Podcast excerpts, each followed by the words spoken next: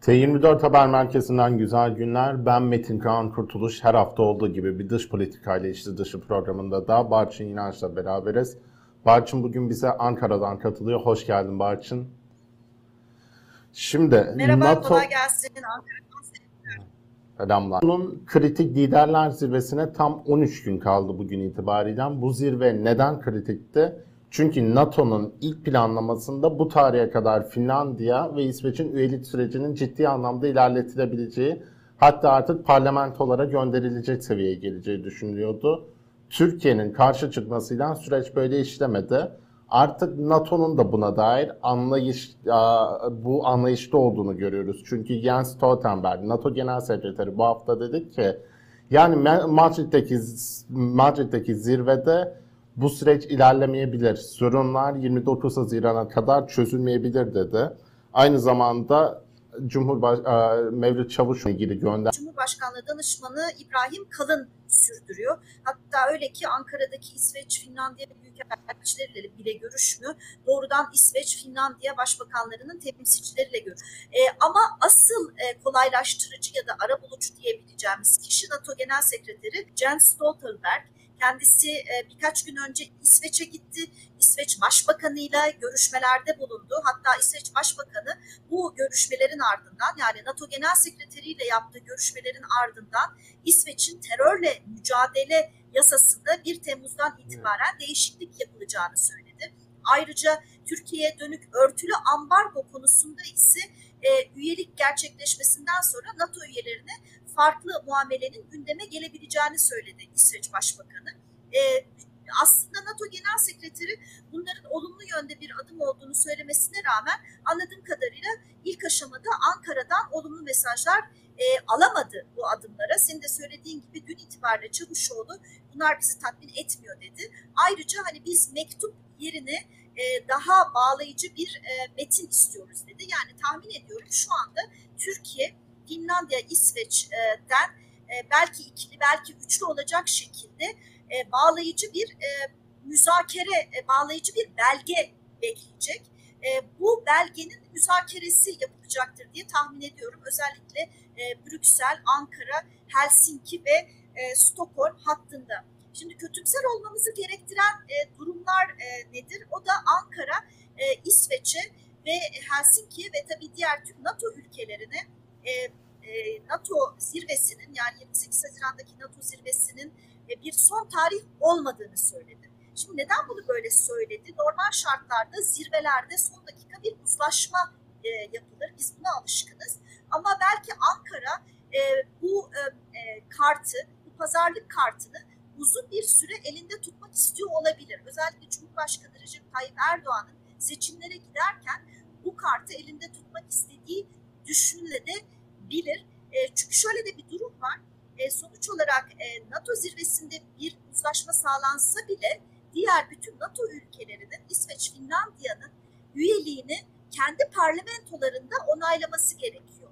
Belki işte Türkiye bu onay sürecini de bir pazarlık kozu olarak kullanıp hani beni sıkıştırmayın bu 15 gün içinde herhangi bir şekilde illa kendimi taviz vermekle e, zorunlu hissetmiyorum ama gerçekten çok istiyorsanız o zaman e, hani bizim taleplerimizi de bizi e, tatmin edecek şekilde karşılayın e, diyecektir. Ama NATO zirvesinde eminim ki çok sıcak saatler yaşayacağız. NATO zirvesine giderken sıcak e, günler yaşanacak. E, bu noktada da bir anlamda biraz gözlerimiz de Washington'da olacak. Çünkü ihtimalen e, Türkiye'nin tavrını değiştirebilecek bir ülke varsa e, o da Washington'dur. Washington'dan gelecek mesajlara göre Cumhurbaşkanı bir kar zarar hesabı yapacaktır. Eğer e, bu vetoyu ilerletmekte e, zaman içinde bir bir zarar e, olacaksa o zaman e, ona göre e, vetosunu kaldıracaktır. Yahut da tam tersine belki de diyecek ki hayır ben bunu devam ettireyim çünkü bu içeride özellikle iç kamuoyunda bana puan getiriyor hesabıyla veto kartını sürdürmeyi devam ettirebilecektir. Ama işte o noktada tek karar verici olarak Cumhurbaşkanı süre, e, Cumhurbaşkanı Erdoğan'a bakıyor olacağız. Evet diplomasi trafiğinin hızlanacağına dair sinyaller görüyoruz zaten. Muhakkak çok görüşme olacaktır. Son olarak da Britanya sanıyorum Savunma Bakanı gelecek hafta bu konuda görüşme yapacağını söyledi Türk hükümetiyle. Takipçisi olacağız. NATO, Finlandiya, İsveç üyeliği dünyada çok konuşulan konulardan biri. Her gazetede bununla ilgili bir küpür haber görebiliyoruz dünyada ama belki de geçen hafta Türkiye'de dış politikanın en büyük gündemi bu değildi Türkiye için. Türkiye'nin geçen hafta dış politikasına Türkiye-Yunanistan arasında bir anda fırlayan gerilim. Bir anda fırlamak doğru değil belki. Uzun süredir süre gelen bazı şeylerin birikmesi, farklı yanları da var. İki ülkede seçim dönemine giriyor. Ama en damga vuran, en konuşulan açıklama Cumhurbaşkanı Erdoğan'ın geçen Perşembe günü Efes 2022 tatbikatında Yunan adalarının silahlandırılmasına karşı dediği şaka yapmıyoruz, çok ciddiyiz diyerek Yunanistan'a sert bir mesaj vermesi oldu. Ardından Dışişleri Bakanı Çavuşoğlu Yunan adalarının silahlandırılmasına ihlal olarak hitap ederek bu ihlalden vazgeçilmezse adaların egemenliği tartışılır dedi. Ciddi bir gerilim döndü ve Yunanistan medyası da bundan ilgili sert haberler yaptı. Miçotakis açıklamaları absürt olarak nitelendirdi ve diyaloğa ihtiyaç var dedi. Birbirimizden konuşmadan ne kadar devam edebiliriz bilmiyorum dedi. Bu çerçevede değerlendirmelerin ne gerilimle ilgili?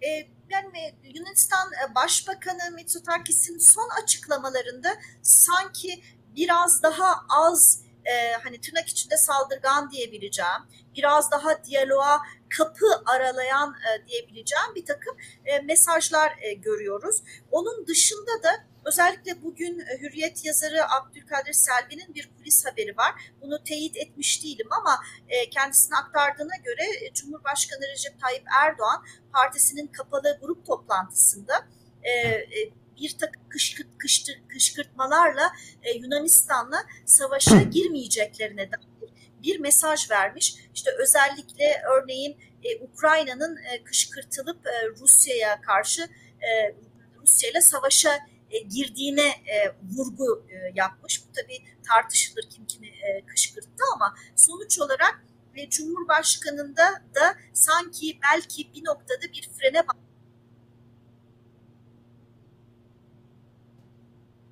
istenmeyecek noktalara gidecek bir e, sürece ön ayak olmama konusunda e, biraz daha temkinli e, bir noktaya doğru geldikleri belki söylenebilir. E, belki diyorum çünkü e, her gün e, yeni bir e, açıklama e, geliyor iki taraftan da. İşte bazen daha sakin, bazen daha gerginliği e, tırmandırıcı. Ama şunun altını çizmekte fayda var. Türkiye'de de özellikle tahmin ediyorum güvenlik ve diplomasi bürokrasisinde özellikle şu anda Türkiye'nin içinde bulunduğu e, ekonomik zafiyet nedeniyle işte Türkiye'nin Amerika ile arasının açık olması e, nedeniyle e, belki e, böylesine bir e, gerilimin yaşanması açısından en doğru zaman olmadığı, başka ülkelerin Türkiye'nin bu zafiyetinden yararlanmak için Yunanistan'ı kışkırtabileceği, bu nedenle de Türkiye'nin e, bu provokasyonlara düşmemesi gerektiğine dair bazı endişeler olduğunu e, zannediyorum. Ama onun dışında ihtimaldir ki belki Washington'da Atina'ya bir uyarıda bulunarak e, nasıl ki NATO e, e, sorununda Avrupalı başkentler ve Washington konuyu e, alttan alıp Cumhurbaşkanına bir krizden beslenme imkanı tanımıyorlarsa belki Atina'ya da e, bizim gibi sen de sakin ol alttan al e, e işte Erdoğan'a krizden besleneceği bir malzeme verme şeklinde bir uyarıda bulunmuş olabilirler. Buna dair de doğrusunu söylemek gerekirse diplomatik kulislerden almış olduğum bir duyum da var doğrusu. Anlıyorum. Şimdi Akdeniz, Doğu Akdeniz, Yunanistan bunlar daha geçmişe giden krizler de var ve Doğu Akdeniz'in önemi enerjiydi Türkiye için her zaman.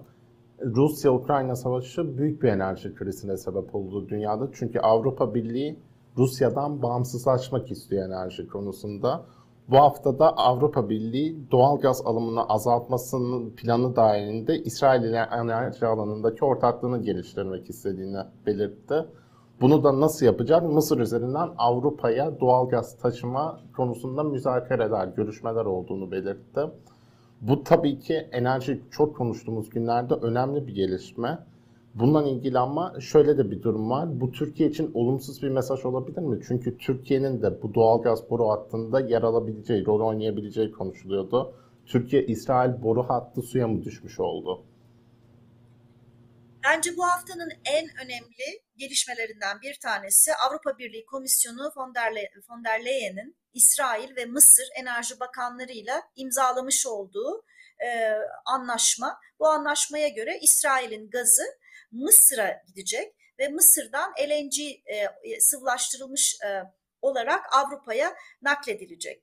E, halbuki e, Türkiye ile İsrail arasında başlayan görüşmelerde Türkiye'nin en önemli beklentisi İsrail, Mısır, işte belki Lübnan ve belki Kıbrıs'da gazının eklenmesiyle e, İsrail'den Türkiye'ye uzanacak bir boru hattıyla Avrupa'ya gazın gönderilmesiydi. Bu anlaşma e, Avrupa'nın e, e, sıvılaştırılmış e, doğal gazı e, tercih edip Türkiye-İsrail boru hattına e, özel bir destek vermeyeceği anlamına geliyor ve elbette ki Türkiye-İsrail boru hattının gerçekleşmesini e, zayıflatıcı bir e, faktör. E, aslında biz e, bunun e, ipuçlarını Dışişleri Bakanı Mevlüt Çavuşoğlu'nun İsrail ziyaretinde almıştık. Hiçbir zaman e, İsrail Cumhurbaşkanı'nın Ankara ziyaretinde de, Çavuşoğlu'nun İsrail ziyaretinde de e, İsrail-Türkiye boru hattına dair İsrail tarafından cesaretlendirici mesajlar gelmemişti. Ona karşılık olarak aslında İsrail basın toplantısında özellikle Dışişleri Bakanı e, turizmi canlandırmaya dönük, Türkiye'ye dönük çok sıcak mesajlar vermişti. Hatta biz programda konuşmuştuk. İhtimalen enerji konusunda sizi tatmin etmeyebiliriz ama Ukrayna-Rusya savaşının turizm gelirlerini düşürmesinin beklendiği bir ortamda İsrail turistlerinin Türkiye'ye e, gitmesi bir e, hani bir Türkiye'ye dönük bir çiçek olarak algılanabilecekti. Bu, bu çerçevede İsrail Dışişleri Bakanı basın toplantısında Türkiye'ye dönük çok sıcak mesajlar vermişti. Ama şimdi enerjide Türk-İsrail ilişkilerinin yediği darbenin ardından e, bu kez de özellikle İran nedeniyle e, Türk-İsrail e, turizm işbirliği e, darbe alıyor gibi gözüküyor.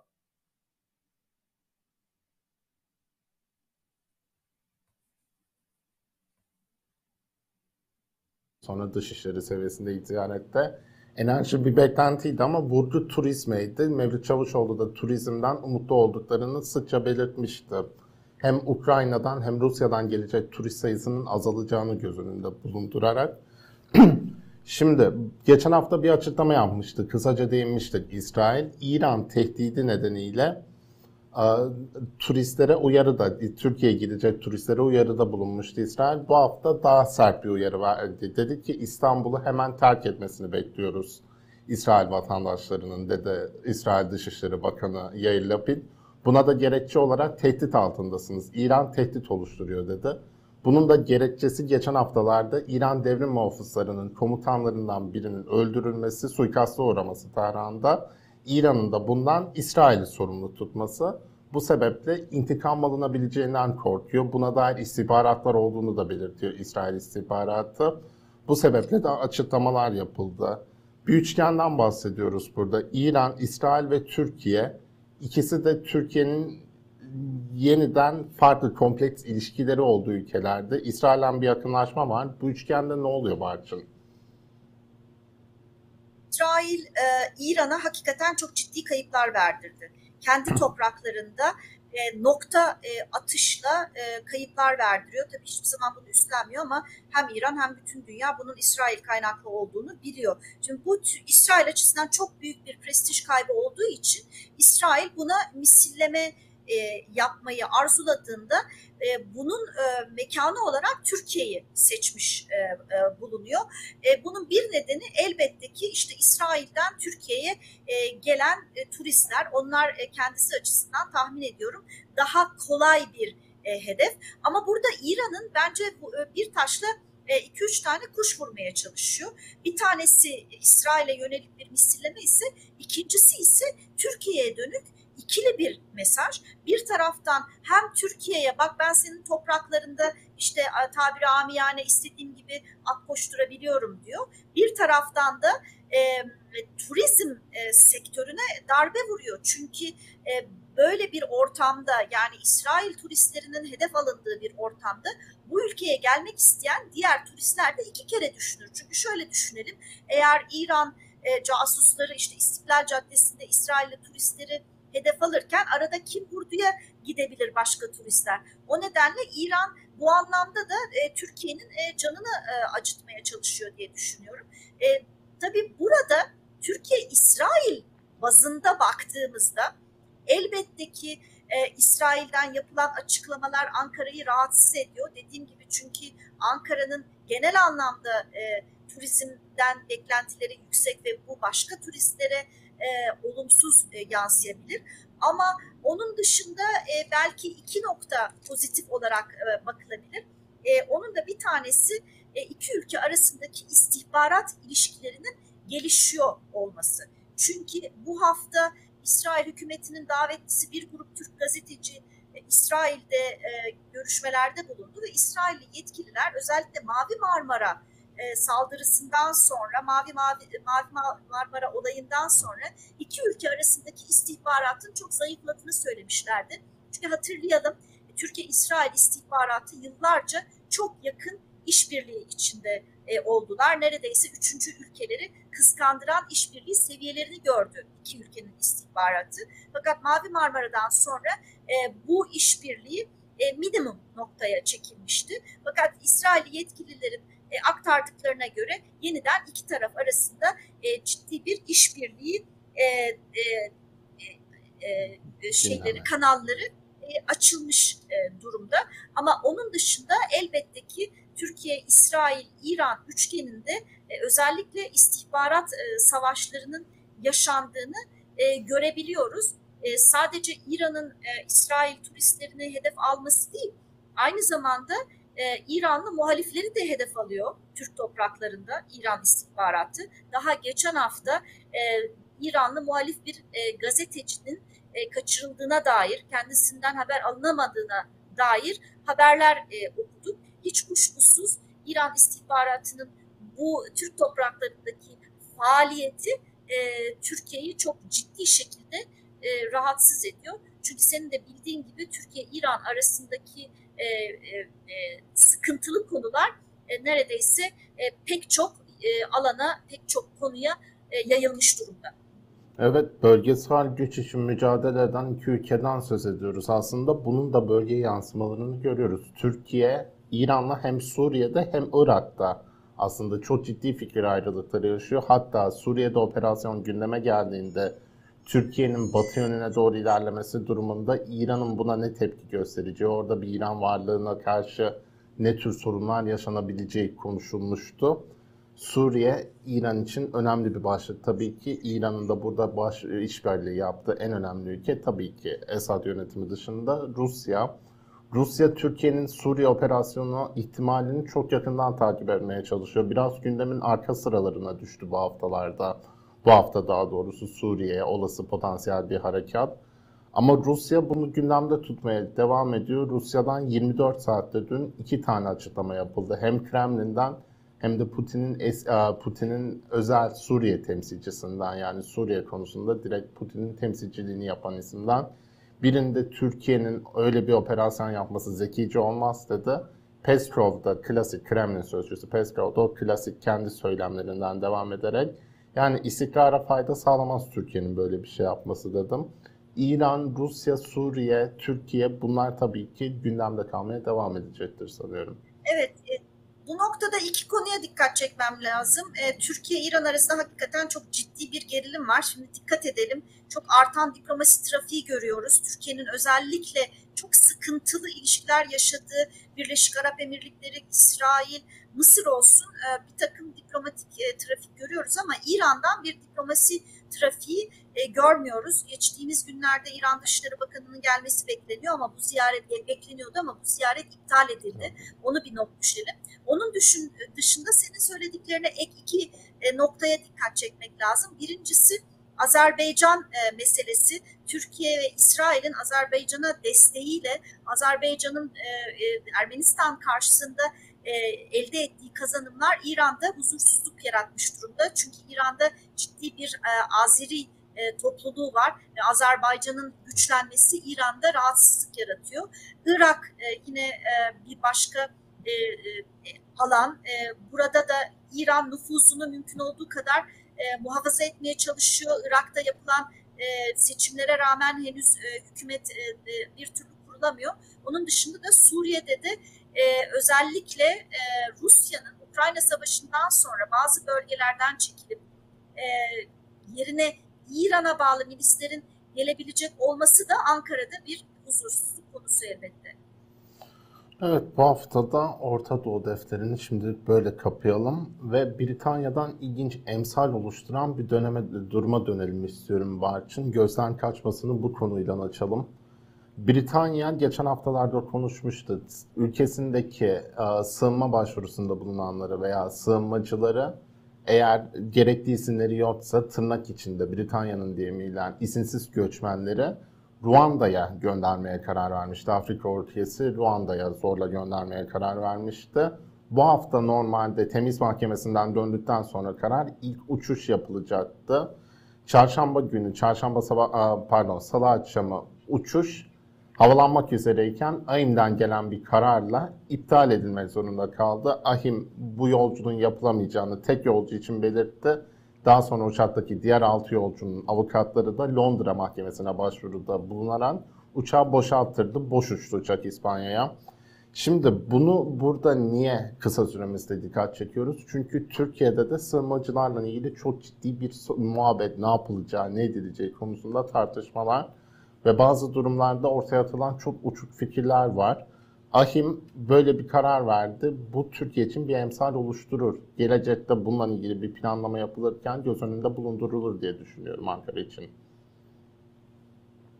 Evet, e, ona ek olarak da hemen şunu söyleyelim. Türkiye'den de aslında özellikle insan hakları e, aktivistlerini e, rahatlatan bir haber geldi. O da CHP'nin Bolu Belediye Başkanı özellikle göçmenlerle ilgili söylemleri nedeniyle disiplin kurumuna verildi. Önümüzdeki dönem özellikle de seçimlere giderken göçmenler meselesi Türkiye'de çokça tartışılacağı için konunun tabii e, uluslararası boyutu, e, başka ülkeler neler yapıyor e, bunları da her zaman hatırda tutmakta yarar var. Bir başka ilginç konuda Birleşmiş Milletler'e verilen taleple Turkey'nin İngilizce'de Türkiye olmasından sonra konu kapandı zannetmiştik ama aslında öyle olmamış. Cumhurbaşkanı Erdoğan bu hafta başında yaptığı bir açıklamayla ilk önce Türk Hava Yolları'nın uçak gölgesinde dış hatlar uçuşlarında Türkiye Hava Yolları yazacak dedi. Bu sosyal medyada tepki çekti çünkü Turkey zaten Türkiye anlamına gelmiyor İngilizce'de Türk anlamına geliyor. Bunun üzerine Cumhurbaşkanı Erdoğan geri adım atarak dedi ki dış hatlarda da artık THY uçakları Turkish Airlines adıyla değil Türk Hava Yolları adıyla uçacak dedi. Bununla ilgili pazarlamacılar işte bu işi bilenler tabii ki eleştirilerde bulundu. Türkiye'nin en büyük markalarından biri neden böyle bir değişime gidiyor? Bu da önemli. Bir konu, ilginç bir konu. Dünyada da özellikle bu tür isim değişimleri, Turkey, Türkiye çok konuşuldu geçen haftalarda. Çok özellikle Yunanistan'da da anlam verilmesi için birçok makale gördüm bununla ilgili. İlginç bir konu. Bir başka... Evet, bir de tabii iş politik boyutu da vardı. Çünkü Cumhurbaşkanı işte önce Türkiye dedi. E, onu e, Meral Akşener e, Türkiye e, düzeltti. E, çünkü işte Türkiye'de biliyorsunuz zaman zaman tartışmalar oluyor. E, işte Türkiye'li Türk evet, lafını mı kullanacağız, Türkiye'li lafını mı kullanacağız diye.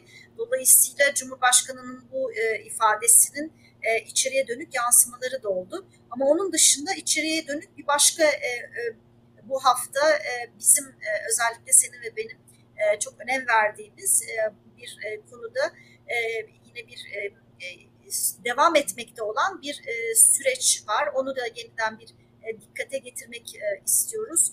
O da e, İstanbul Sözleşmesi'nden e, çıkılmasına e, dair kadın örgütlerinin açmış olduğu e, davalar görülmeye devam ediyor. Yine bu haftada Danıştay'da e, bu davanın bir e, bölümü görüldü e, ve buradan da eğer e, arkadaşlarımız yapabilirse bir e, video getirmek istiyoruz.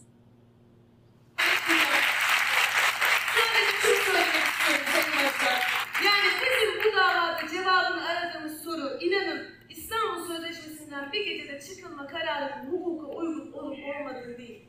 Biz bu sorunun cevabını biliyoruz. Siz bu sorunun cevabını biliyorsunuz. Mübaşir arkadaşım bu sorunun cevabını biliyor. Aşağıdaki kantinci bu sorunun cevabını biliyor. Hukuk birinci sınıf öğrencisi bu sorunun cevabını biliyor. Bu karar hukuka aykırı bir karar.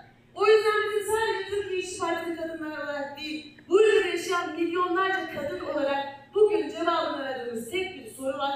Danıştay'da hala hakimler var. Teşekkür ederim. Türkiye İşçi Partisi Milletvekili Serhat Kadıgil'in yaptığı konuşmayı dinledik Danıştay'da. Bu süreç çok önemli bir süreç. Hem Türkiye'de yaşayan her insanın dikkatle takip etmesi, haklarını koruması için önemli bir süreç. Dış politikada tabii Türkiye'nin böyle bir anlaşmadan çıkması, kalması, hukuken sürecin nasıl işleyeceği de ayrıca önemli bir süreç. Gözden kaçmasındaki son bir başlığımız da Cumhurbaşkanı Erdoğan'ın TÜSİAD'a, Türkiye Sanayici İş İnsanları Derneği Başkanı'na yaptığı çıkış. TÜSİAD Başkanı, Türkiye dış politikasına, Türkiye'nin Finlandiya ve İsveç'in NATO üyeliğiyle ilgili işlediği politikaya üstü kapalı, çok da sert olmayan bir eleştiride bulundu. Dedi ki, en altta olduğumuz konularda bile çıkarlarımızı korurken tercih edeceğimiz yöntem amaca varmamızı kolaylaştıracak şekilde formüle edilmelidir. Cumhurbaşkanı Erdoğan buna çok sert tepki gösterdi. Hatta bugün Sözcü'de bir yazı vardı. Üstü kapalı bir şekilde Erdoğan sen TÜSİAD tepkisi verdi diyebiliriz sanırım. Bu da önemli bir gelişmeydi bu hafta. Türkiye'de siyaset sahnesi gerildikçe her yere yansıyor bu gerilim. Hem içeriye hem dışarıya. Bunu da bolca ele alıyoruz bu programda zaten. Şimdi de geride kalanları konuştuk. Önümüzde ne var diye radarımıza bakalım.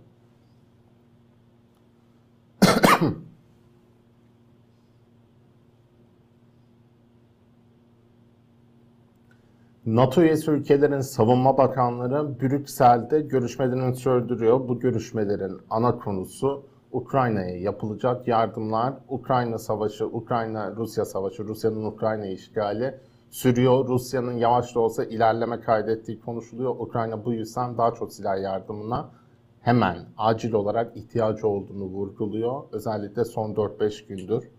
Bir başka önemli konu Kıbrıs'ta geçen hafta e, Mevlüt Çavuşoğlu bu hafta ziyaret etmişti adayı. KKTC'de temaslarda bulundu. Yunanistan'la Ankara arasındaki gerilim tırmanırken bu haftada yarın Cuma günü de Yunanistan Başbakanı Kyriakos Mitsotakis adada olacak. Güney Kıbrıs Rum kesiminde, e, Rum yönetiminde temaslarda bulunacak. Buradan verilecek mesajlar hem KKTC'de işleyen barış yani daha doğrusu işlemeyen diyelim barış sürecine dair mesajlar içerebilir tabii ki. Aynı zamanda iki ülke tabii ki Ankara'ya da mesajlar vermek için kullanabilir bu temasları. Son olarak biraz önce değindiğimiz gibi sığınmacılar hem hayatımızın hem Türkiye'nin hem de gündemin çok önemli bir parçası. Birleşmiş Milletler'in düzenlemesiyle 20 Haziran Dünya Mülteciler Günü önümüzdeki günlerde etkinliklerle kutlanacak. Birleşmiş Milletler'in Türkçe hesaplarından da bu konuda bilgilere ulaşabilirsiniz. bu hafta da her perşembe olduğu gibi dış politika ile içi dışı programında birlikteydik. Barçın İnanç'la birlikte ben Metin Kaan Kurtuluş. Dış politikayı konuştuk. Birazcık içeriye baktık. Nasıl birbirlerini etkiliyorlar diye anlamlandırmaya çalıştık. Önümüzdeki perşembe günü aynı saatte görüşmek üzere. Teşekkürler.